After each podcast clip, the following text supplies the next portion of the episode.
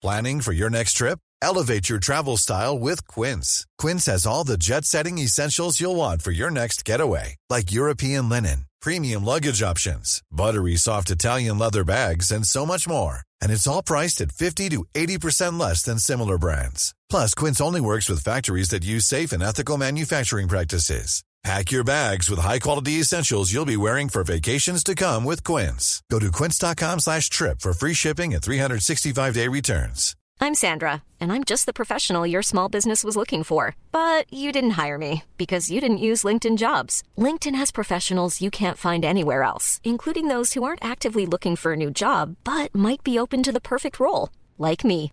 In a given month, over seventy percent of LinkedIn users don't visit other leading job sites. So if you're not looking on LinkedIn, you'll miss out on great candidates like Sandra. Start hiring professionals like a professional. Post your free job on linkedin.com slash people today. Hey, it's Danny Pellegrino from Everything Iconic. Ready to upgrade your style game without blowing your budget? Check out Quince. They've got all the good stuff, shirts and polos, activewear, and fine leather goods, all at fifty to eighty percent less than other high-end brands. And the best part? They're all about safe, ethical, and responsible manufacturing.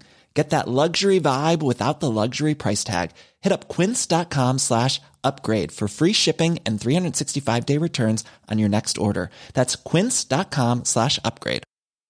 I'm Sandra, and I'm just the professional your small business was looking for. But you didn't hire me because you didn't use LinkedIn Jobs. LinkedIn has professionals you can't find anywhere else, including those who aren't actively looking for a new job, but might be open to the perfect role, like me. In a given month, over seventy percent of LinkedIn users don't visit other leading job sites. So if you're not looking on LinkedIn, you'll miss out on great candidates, like Sandra. Start hiring professionals like a professional. Post your free job on linkedin.com slash people today. Isabelle Giasson qui est avec nous en studio. Bonjour Isabelle. Bonsoir, bonsoir. Et, est-ce que ça va bien? Ah, ça va vraiment bien. On a eu une belle journée, oui. Honnêtement, là, aujourd'hui. Ben, c'est vrai, Christine, toi, t'as pas vu dehors? Non, du tout, même. Moi, je me suis promené beaucoup. J'ai fait, j'ai fait au moins cinq heures de char aujourd'hui, puis à certains moments, j'étais ébloui par le soleil. Je te croyais pas. Je sais que je te croyais pas. pas. C'était une température, vois-tu, idéale pour être en coton watté dans son char. C'est moi, j'ai enlevé mon, mon, j'ai enlevé mon manteau aujourd'hui. C'est comme ça que j'ai vécu ça. Faut en profiter parce que je pense que ça ne durera pas très, très longtemps. Je le sais. J'ai, j'ai failli dire j'ai enlevé mon coat, mais là, euh, j'aurais pas parlé un français approprié. Voilà. Et tu voulais nous parler, Isabelle, justement, du français qui, euh, ben, finalement, progresse dans certains endroits du monde. C'est surprenant, hein, parce que rappelons-nous que la protection du français, c'est, ça a été mentionné, là, va être l'une des priorités du deuxième mandat de la Coalition Avenir Québec. C'est ce qu'a déclaré François Legault euh, lors de son discours inaugural en citant des données sur l'usage du français à la maison. En fait, tous les indicateurs montrent un déclin du français au Québec et c'est pas nouveau, hein, ça date pas d'hier qu'on se questionne là-dessus. C'est peut-être pas très à la mode, je dirais, parler euh, de la préservation du français à l'heure actuelle, mais ça demeure quand même un sujet d'actualité dont on doit parler. Donc, euh, François Legault a mentionné son engagement à recruter cent pour cent de francophones d'ici deux mille vingt-six parmi les immigrants économiques dont la sélection est faite par le gouvernement du Québec. Donc, si on, on dresse un petit portrait actuel de la situation, vous vous rappelez qu'on a été euh, recensé, hein, il n'y a pas si longtemps. Ah, ils m'ont forcé. En deux mille vingt et un. Ils m'ont forcé, Isabelle. Ils sont venus frapper chez moi. Et euh, parce que hey, j'étais donc bien niaiseux. Je, je m'étais entêté, je sais pas, je devais être chaud avec Rémi ce soir-là, mais j'avais dit c'est pas vrai que je vais remplir quelque chose pour le gouvernement sans être payé. Puis... Hey, hey. Okay, il est allé mon, loin. C'était là. Mon amertume du moment. Et, euh, ben, tabarnouche, ils sont venus frapper chez moi, puis ils ont dit, ben, on n'a pas le choix, on, on recense. Peut... Ben, c'est ça, on ne peut pas, on peut pas passer à côté du recensement. Oui, je l'ai et compris. C'est... Et ça permet d'avoir des données euh, importantes, et entre autres, justement, on parlait de l'usage du français. Donc, petit portrait actuel, la langue maternelle a longtemps fait figure de baromètre dans la situation linguistique au Québec, évidemment. Et euh, la, l'indicateur révèle sans équivoque que le français, comme langue maternelle, diminue constamment au Québec. Euh, c'est passé d'un taux de quatre-vingt-deux pour cent en quatre-vingt-onze à soixante-quinze pour cent en deux mille vingt et un. Oh, OK, c'est, c'est rapide mm-hmm. comme déclin. Et effectivement, et à Montréal, le taux euh, diminue à cinquante-neuf pour cent. On et... parle de langue maternelle, cependant. Exactement. Et non pas de langue euh, parlée et voilà. couramment. Il faut faire la différence ici. Là. C'est vrai. C'est vrai. Justement, et cette donnée, comme tu le mentionnes, c'est de moins en moins pertinent en raison de l'importance de l'immigration, puisque ceux qui ont le français comme langue maternelle sont majoritairement d'ascendance canadienne-française, n'est-ce pas? Et leur taux de fécondité, hum, il est bas. Hein? Historiquement, on hein, on fait peut-être pas la même chose qu'on a fait à l'époque où la religion était extrêmement euh, hein, présente et euh, dominait pas mal euh, nos, nos comportements nos conjugaux, n'est-ce pas? Oui. Tandis que soixante-dix pour cent des nouveaux arrivants ont une langue autre que le français ou l'anglais. Donc, c'est, c'est évidemment pour ça là, que euh, le pourcentage a tant euh, baissé, notamment dans la région de Montréal. Or, les euh, données de Statistiques Canada ont révélé très peu de fluctuations euh, surprenantes du français à la maison euh, depuis la fin du dernier siècle. Donc, euh, son usage est passé de quatre-vingt-deux pour cent des Québécois en quatre-vingt-onze à soixante-dix-huit pour cent l'année dernière. Donc, euh, une proportion quand même qui va augmenter à quatre-vingt-cinq virgule cinq pour cent lorsqu'on parle euh, de l'usage du français au moins régulièrement. Okay. Donc, ce que ça veut dire, c'est que finalement, même si on ne parle pas nécessairement français à la maison, ben on, on parle français dans d'autres sphères de la vie, à l'école, au travail, tout ça. Donc, c'est quand même assez présent. Et à Montréal, soixante-dix pour cent des travailleurs discutent principalement en français, contre vingt et un pour cent en anglais, huit virgule trois pour cent pour ce qui est des autres langues.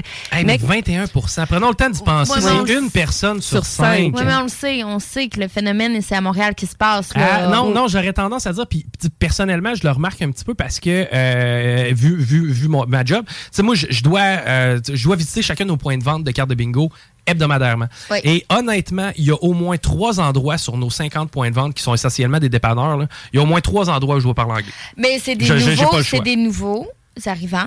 Euh, mais... Je le sais pas, parce que, en fait, on, Ou... on pense que c'est des nouveaux arrivants, mais dans certains cas, c'est peut-être des gens qui, ça fait vingt ans qu'ils sont là parce qu'il y a des gens âgés là-dedans. Cependant, aussi. C'est peut-être des propriétaires de compagnies qui n'ont pas eu à... Euh...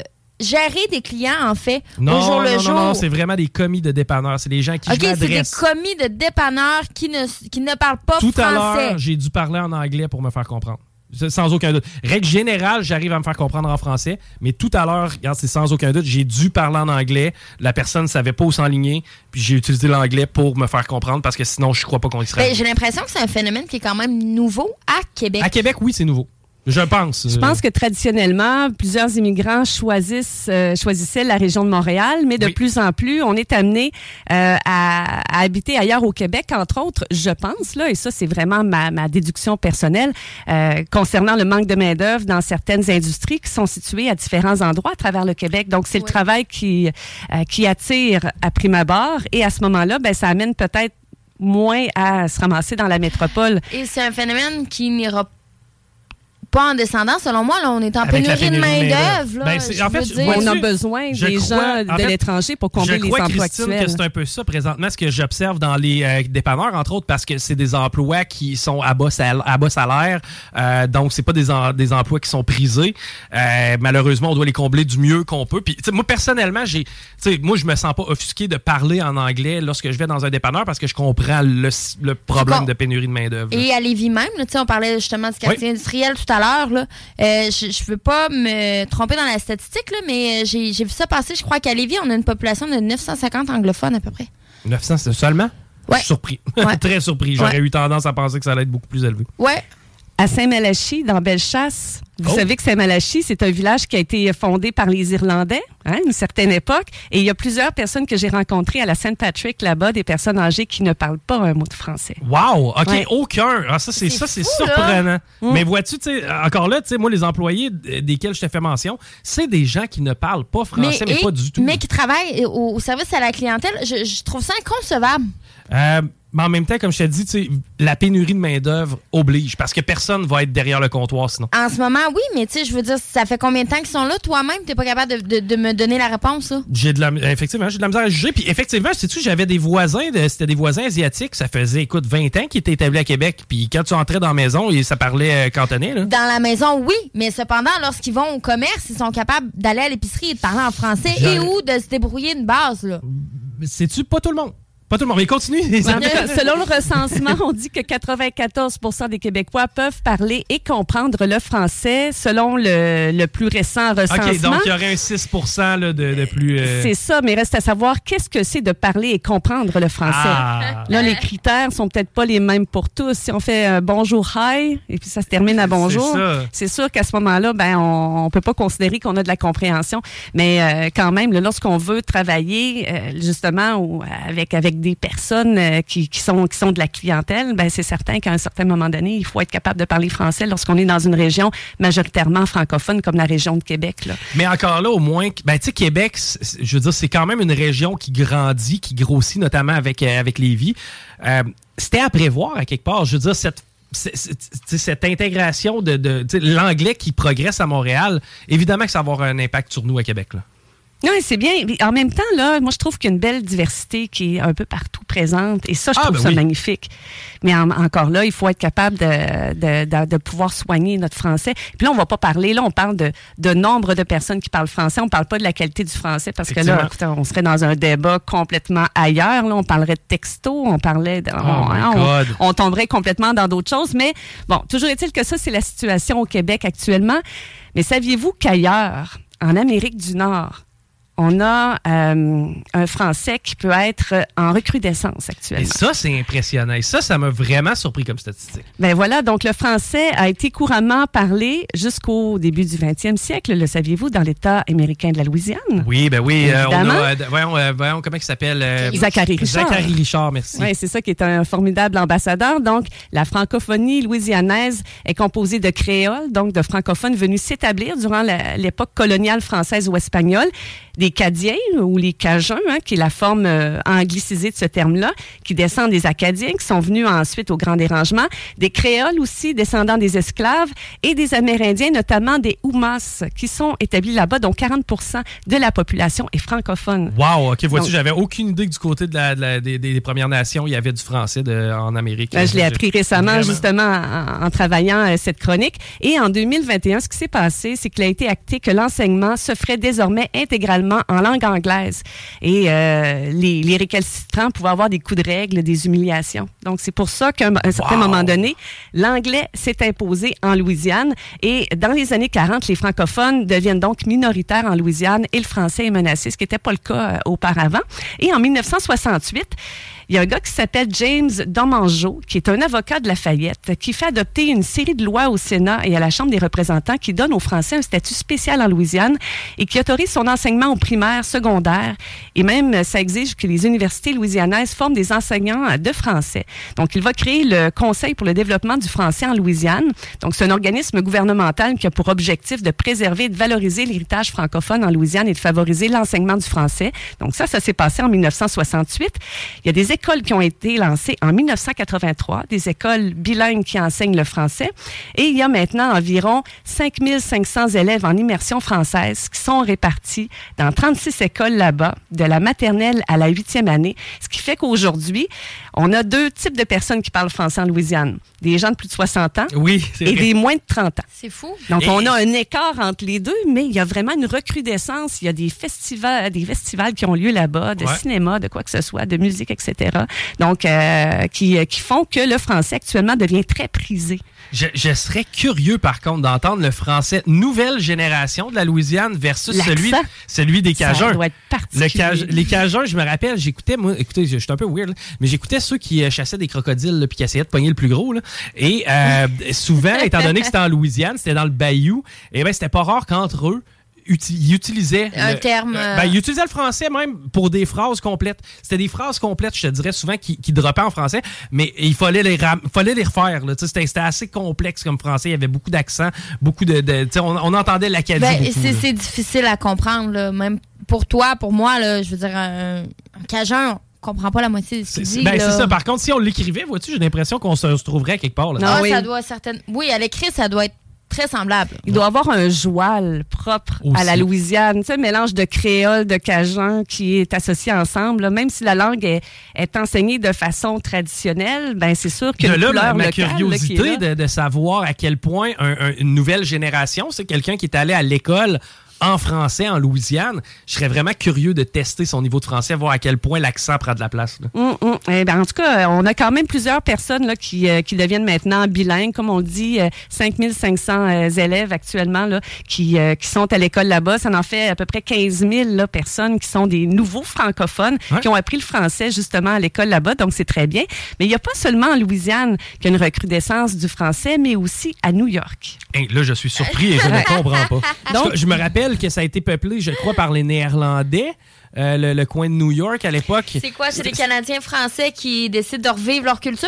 En fait, c'est beaucoup le peuple africain qui s'est installé ah, justement ben oui. aux États-Unis qui euh, parle le français. On sait que l'Afrique du Nord est très francophone, donc c'est ouais. eux qui ont amené tout ça. Donc, il y a une, un coin qui s'appelle le Petit Sénégal, une section de Harlem où les, les nouveaux venus d'Afrique de l'Ouest, entre autres, ont commencé à s'installer vers la fin des années soixante-dix. Donc là-bas, c'est vraiment pas rare de se faire servir en français. Wow. Donc là-bas, la plupart des Africains de New York euh, viennent des seize colonies françaises, donc ivoiriennes, maliens, sénégalais, togolais. Donc, le français est largement répandu à New York. Donc, après l'espagnol et l'anglais, il s'agit de la langue parlée à la maison la plus importante dans quatre des douze districts de Manhattan, dont Harlem. Wow. Euh, dans Upper West Side aussi, Upper East Side, euh, Gramercy Park, donc des coins plutôt huppés. Ça devient un peu, je dirais, même comme un... Tu sais, justement, on distinctif. Parle de quoi? Distinctif. Ouais, c'est, c'est ça, prestigieux ça de parler français. C'est ça, exact. Hey, c'est on ça. A parlé de l'immigration après ça, sérieux, là. C'est magnifique. Il n'y a pas d'autres mots, là. Ben, effectivement, mais tu sais, en même temps, on a certainement un, un devoir de préservation. Je sais, mais... je sais, je comprends, mais waouh! Ouais, effectivement, de, voir que, le, pas ça, de voir que le français vit de lui-même, ça, je trouve ça vraiment intéressant. Eh oui, c'est, c'est, c'est véritablement ça. Et c'est le cas aussi, justement, en Louisiane. C'est des mouvements populaires. C'est les, c'est les habitants qui décident, à un certain moment donné, de eux-mêmes préserver une langue, euh, de conserver leur héritage euh, à travers, euh, à travers la langue qu'ils utilisent. Et c'est là que ça fait la différence. Il y a même un nouveau quartier qui s'appelle Petit Paris aussi, qui a vu le jour en deux mille vingt-deux, à la limite de Nolita, le nord de la petite Italie et de Soho. Donc, okay. euh, il y a vraiment un quartier français maintenant qui existe à New York. Donc, euh, à Harlem, c'est très présent.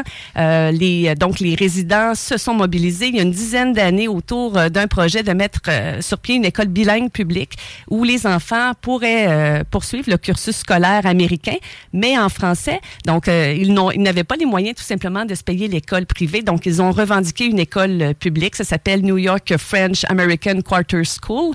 Euh, elle était donc fondée à Harlem en deux mille dix avec euh, cette mobilisation de la communauté autour de la langue française. Et puis, euh, le projet fonctionne très bien. Il y a même de nouveaux locaux qui ont été loués près de la salle de spectacle Apollo sur la cent vingt-cinquième. Et au total, il y a plus de trois cents élèves qui sont inscrits depuis la rentrée scolaire. Donc, des jeunes du Bronx, de Brooklyn, où il y a des, euh, d'importantes communautés francophones aussi qui sont installées là. Puis, il y a même des enfants non francophones qui y vont, donc euh, des Latinos, des Afro-Américains aussi, qui veulent bénéficier de ce programme bilingue qui est exclusif là-bas. Et puis, il y a même un, un, des rendez-vous cinématographiques aussi francophones qui se tiennent justement dans ce quartier-là depuis euh, deux mille douze. Donc, c'est euh, véritablement en effervescence. Et à travers le monde, on parle de trois cent vingt et un millions de locuteurs dans le monde qui parlent français. Wow! Attends un peu, on est, on est huit millions, bref, ish, là, sept millions ouais, ish. Il n'y a, a pas que nous. Donc, non, non, il n'y a vraiment pas que nous. Donc, le français est aujourd'hui la cinquième langue la plus parlée après le chinois, l'espagnol, l'anglais et l'hindi.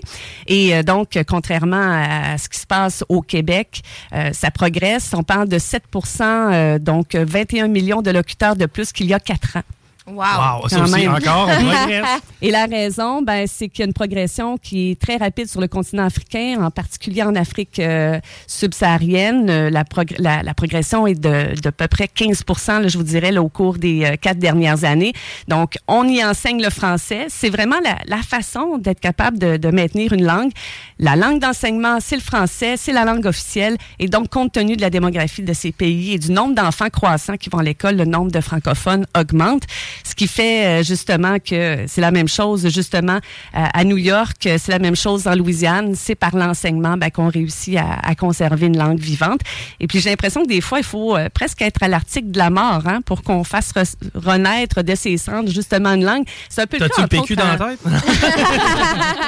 Mais c'est le cas, comme en Irlande, euh, c'est quoi, là? C'est la, la langue celtique, là, qui, euh, ah, qui était... Je... Ouais, ouais, ouais. Le, le nom m'échappe, là, mais euh, sur les Aran Islands, entre autres, là, toute la signalisation est dans cette langue celtique qui est qui était considérée comme étant morte et maintenant, ben, la, les jeunes ont décidé de reprendre cette, euh, cette langue-là et de la faire revivre.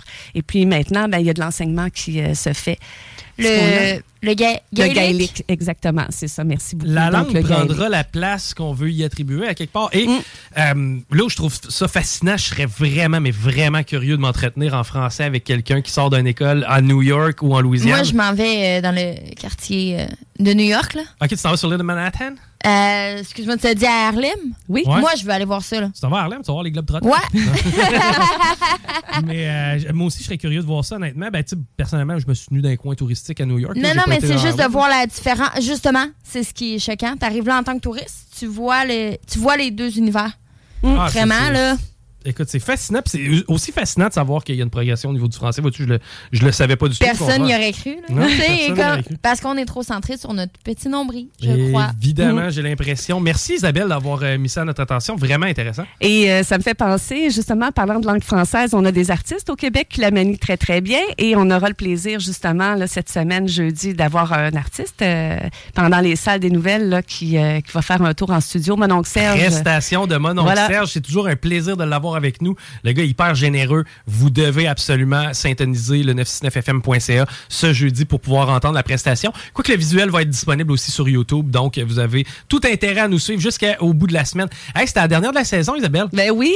Joyeuse fête. Ben, joyeuse fête à toi aussi. Et euh, ce fut un énorme plaisir en espérant pouvoir remettre ça en janvier. Pareillement. All right. Hey, c'était les salles des nouvelles. Je vous souhaite une belle soirée. Les deux snooze vont suivre dans à peu près vingt-cinq minutes. Moi, de mon côté, je vais euh, m'assurer de mettre en ligne les extraits le plus rapidement possible. Christine, merci de m'avoir assisté aujourd'hui. Au plaisir, mon cher. Et euh, pour les salles des nouvelles, eh bien, on se retrouve demain à la même heure, c'est-à-dire quinze heures. Bye bye et à demain. C J M D. Téléchargez notre app. Hi, I'm Daniel, founder of Pretty Litter. Did you know cats tend to hide symptoms of sickness and pain? I learned this the hard way after losing my cat, Gingy. So I created Pretty Litter, a health monitoring litter that helps detect early signs of illness by changing colors, saving you money and potentially your cat's life. Pretty Litter is veterinarian developed, and it's the easiest way to keep tabs on your fur baby's health right at home. Go to pretty litter dot com and use code ACAST for twenty percent off your first order and a free cat toy. Terms and conditions apply. See site for details. Even when we're on a budget, we still deserve nice things. Quince is a place to scoop up stunning high-end goods for fifty to eighty percent less than similar brands. They have buttery soft cashmere sweaters starting at fifty dollars, luxurious Italian leather bags, and so much more. Plus, Quince only works with factories that use safe, ethical, and responsible manufacturing. Get the high-end goods you'll love without the high price tag with Quince. Go to quince dot com slash style for free shipping and three sixty-five day returns.